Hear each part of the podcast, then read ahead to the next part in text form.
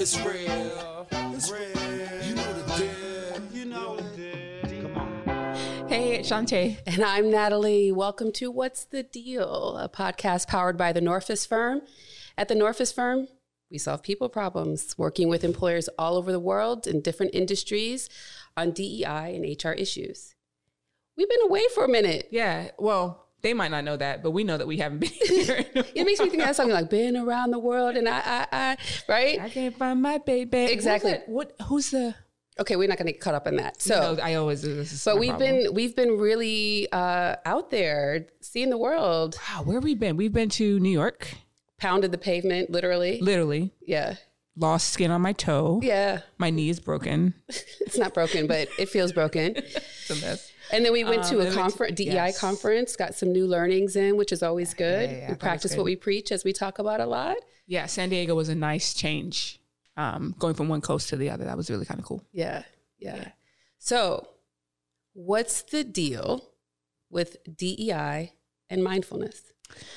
Well, you know, I particularly love this topic because it is something I'm very passionate about, just the mindfulness in general. And, you know, I don't know if it's because of just upbringing and just having to be aware of surroundings, family dynamics, all the different things, just developing this sense of, all right, just stay in the present moment because you can get caught up very quickly in either other people or other things, memories, imagination, all of that. So it's like, just be here right now. And so I've really, really love sharing that with folks and how they can really improve themselves through the practice of mindfulness.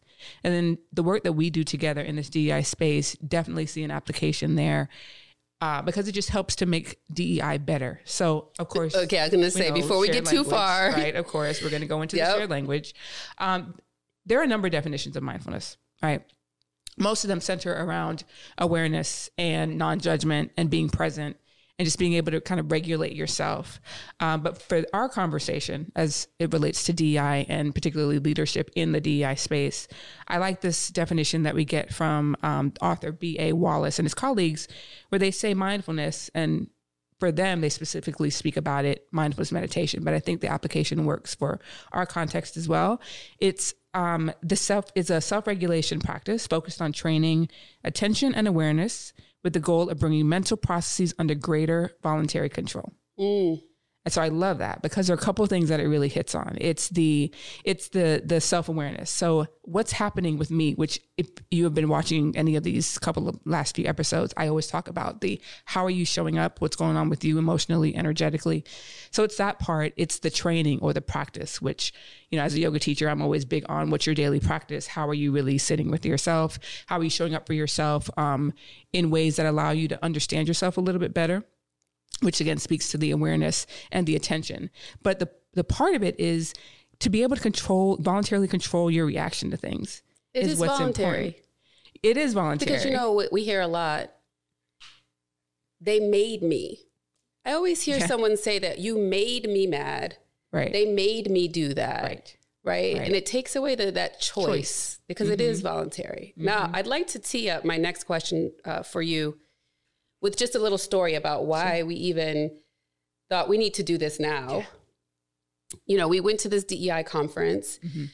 There were a lot of topics covered, really great topics.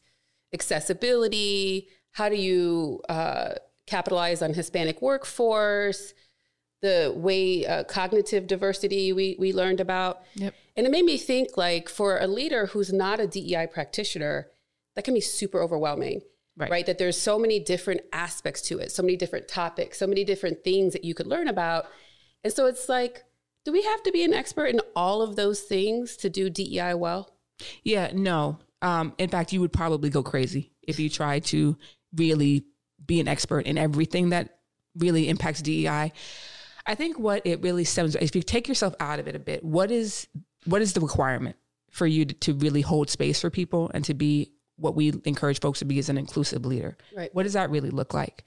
A lot of it is, okay, can I be in this space with a bunch of different people and not get caught up in it? It's again, self-regulation. Can I be with you? Can I be with everyone that's in the room right now in the production team and be able to understand the dynamics of what's at play here in a way that allows me to respond accordingly? And so it's being able to slow down. It's being able to pause. notice what's happening with outside and inside, and then choose a course of action. So part of that, a big part of that, is being able to suspend yourself a little bit. You acknowledge what's happening, of course, but you don't let yourself overtake a situation. Mm. So, you know, people are showing up with their own stories and their own origins of their origins, and they're just showing up with, you know, whatever mental concerns that they're having at the time, emotional concerns that they're having at the time, just their experiences that they're having in the world. And you're supposed to manage all of these things as a leader. Now, what it takes for you to do is pause, just sit there and listen, be quiet, and get with them, be with them where they are. That takes a lot of empathy and emotional intelligence, which are two topics I'm really big on, in order for you to, okay, now that I've heard this, what am I supposed to do with this information? Where does this naturally lend itself to? Where does the energy want me to go in this? So it really takes you having to be present, right, which is a big part of mindfulness. Present without judgment. That's the hard part. So you used a word that I think is super critical here, mm-hmm. and that's respond, because we deal with a lot of reaction. Yeah. There is a distinction. Yeah. Huge. And so I think when we apply it, you know, in the DEI context, one that sticks out for me is when a woman is pregnant. Mm-hmm. And people's like desire to like reach for her belly. Mm. And it's like this thing where if you're without being mindful, your reaction right. to a belly is, can I feel the feet kicking in her belly? Right. A response would be keeping your hands to yourself. Right. Right. And asking. And like being in that moment of, wow, this is her body. Mm-hmm. A pregnant belly may be an extension of it, but it's still her body. Right. You wouldn't go up to touch a non-pregnant person's belly. Right. Just, right. That's weird. I mean, I really hope you wouldn't, but I mean, it's weird. You wouldn't, right? So this is that idea of it takes another 2 seconds often, that pause, to calculate a response instead of a reaction. Right. You want to talk a little bit about the difference? Yeah, there is so reactions are just, they're knee jerk. They're just, you know, I see something and I respond instantly, and I don't take the beat to slow myself down.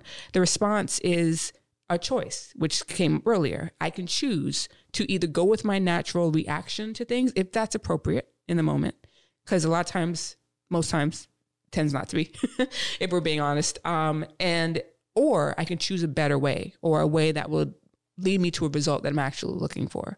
But if you don't take that time to pause and reflect, not even a deep reflection, we're not talking about going and journaling and taking, you know, all these trips somewhere and all these things. No, just taking a beat and being with it. Say, hey, what's appropriate in this moment? And what is it that this person is asking for, either verbally or non-verbally?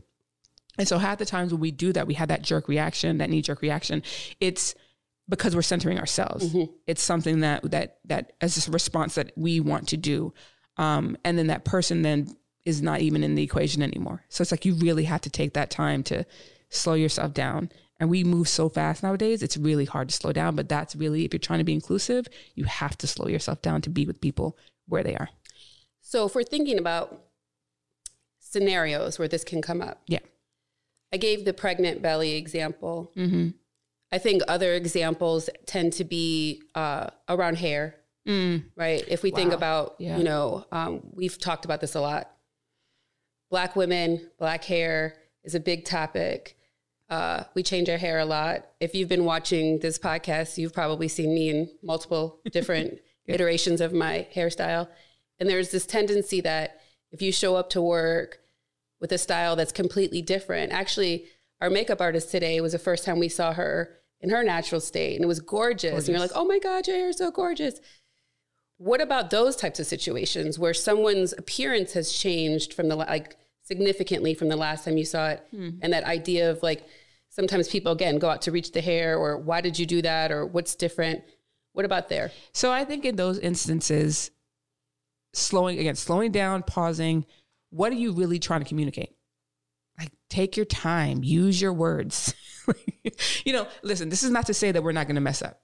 This is not to say that we're not going to, you know, an oops or an ouch can happen, and we're dealing with people, so that's normal. But we're just encouraging folks to just slow down enough to think about what you want to say. Think about what you want to do in a way that's appropriate for the situation. When it comes to hair, especially with black women, that's I don't know if I want to say it a privilege or an opportunity that we have. We get to really flex our hair in a way that other folks, they could if they wanted to, but you know, we're nice with it. Yeah. We're really nice in how we're able to really, you know, do our hair in different ways and the frequency in which we're able to do that. And it's accepted and it's something that we really pride ourselves in that ability to do, but may not be, I don't know if it's a respect thing or responded to in the same kind of way or revered in the same kind of way. And so people have their own reactions to that. And what is that centered in? So, you know, this can go in a bunch of different places, but what we find often is that because we are not in these spaces, there's not a lot of us in these spaces. And so when we show up as ourselves with this different hair, because people aren't used to it, it's not the dominant culture or not the dominant way people express themselves, right, then it's a shock or it's an odd, it's like, it's the shiny new thing that you want to comment on. And this is just Black women being Black women. So if we're talking about inclusive leadership and being mindful, start from there. This is just how people express themselves and allow that to be. Now, if you want to make a comment on it, what's the comment that you're trying to make and what's appropriate in that session? Maybe you want to compliment them. Maybe you want to, there's something about it that really is attracting you to it. Speak on that, but don't make it about like, you know, something that just seems completely weird, like it's out of the ordinary and all that. Don't do that. So it brings up the flip side, which I talk about a lot. So I think sometimes then this, what we're talking about could lend or give the impression that we're saying, don't ever ask, don't ever talk to people about these things. That seem different to you, right? Because that's kind of what happens, mm-hmm, is people are coming from their experience of not seeing women in their lives switch their hair a lot and do all these different styles. Mm-hmm. So then it's like, again, don't treat people like that's weird because You're not accustomed to it. But we're not saying don't talk about it. Sure. And I think that the thing that this all kind of comes down to is those layers, right, of getting to know people. So if this is an employee who's been with you 2 weeks and you haven't built trust, you probably aren't going to start diving in like, oh, it's kind of cool. Your hair was that way yesterday and this way. Like, I'd love to learn more about that. Great question for someone that you've worked with and established some kind of rapport, because we can learn from each other. Sure. Right. So it's totally appropriate when you're coming at it from a learning curiosity standpoint, not curiosity like you're weird, but curiosity like I'd love to understand more about this. Right. When you've developed that rapport, and that's that mindfulness piece, right? Where are you in this place? And I talk about this a lot when it comes to like interviews. People start diving into like really wild questions with folks because they just they're curious. Typically in an interview, people, mm-hmm, want to know, do I like this person? Will I want to work with them? And so you're asking like, do you have kids? Are you married? All things in the United States that you can't ask. Right. Right. And so it's that idea of what do you really want to know? Like you're saying, what is it you're really trying to understand, and ask those questions? Because if, for example, you're trying to hire someone to be your content creator, well, you want to probably see some content they've created. Sure. Right. And then you want to dig into that. And I always tell people when they're giving you those responses, you're going to figure out whether you like them or not in their response. Sure. Like, will you be able to vibe with them? Because, mm-hmm, obviously you shouldn't be making an employment decision solely off whether you like somebody. But bottom line is, will they fit? And so I think that same sort of logic applies here. Resist the urge to sort of objectify people, right? Because, mm-hmm, that's kind of how it starts to feel to the person being, sure, talked to about it, right, by saying all these like, well, why'd you do that? And why is it like that? And like that thing of like more like it's weird to you. Get to know the person, establish that rapport. And then these questions, again, in context, are appropriate. Right. Right. So we're not saying it's an all or nothing. No. Like, it's not black and white. You know, we don't do binary. Right. So, okay. Within certain instances, yes. But in general, in this work, we try to stay away from binary thinking, the good, the bad, the right, the wrong, appropriate, not appropriate. Except for that one. Sorry. Not the not appropriate, appropriate one, because you do have to discern. Discernment is letting you know when you should say something, when you shouldn't, by reading the room. So that's one that you should definitely stick with. But the other ones, throw them out. Yeah. All right. So if someone makes a mistake, sure, because you did hit on that, yeah, we all are going to make mistakes. Yeah. Then what? Acknowledge it. Start there. Always acknowledge it. We come from the framework of do no harm. So once you've done something and it has harmed someone, simply acknowledge that has occurred. And then after that, you know, take some time to figure out, okay, what was it about this that was harmful? Then apologize, say sorry, and that's it. Please don't add any sort of conditional, backhanded apology. Like, don't do that. How many? I mean, and I just want to. We will end here, but I just think it's really important. People mess up. Yeah, we are human. We make mistakes. I can't tell you how many times I see those, like if a star has to apologize for something they said in a lyric or whatever. I'm sorry if it offended someone, when you already know someone was offended. Clearly. So that's disingenuous. Don't do that. I'm sorry, but this is what I meant. Also undercuts the apology. Don't do that. It's uncomfortable to say, I apologize, period. Right. Because we don't like to feel like we are wrong. It's a good, bad, right, wrong. Exactly. We don't want to feel that we did that. But when you just acknowledge it, and I'm really passionate about this, obviously, because it happens a lot. Mm-hmm. It's like, don't undermine the apology. Right. I apologize, period. I acknowledge your feelings, period. Right. Period. Right. Right. All right. So wrapping it up. But there's one last thing I have to go in, because there's the last part of that. Okay. Sorry. It's not just acknowledgement and the apology, yes, but there's one more act.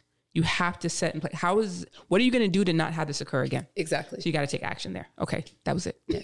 All right. Mindfulness is voluntary. Yep. Something you choose, being present in the moment. Present in the moment, self-aware. We do not have to be experts in every area of DEI to be good at it, right? If we're mindful and we're thoughtful of that. And if you make a mistake, acknowledge it. And act. Apologize and act. Yep. Mm-hmm. All right. We'll be back. We're always happy to have you here with us on What's the Deal. See you soon. Bye.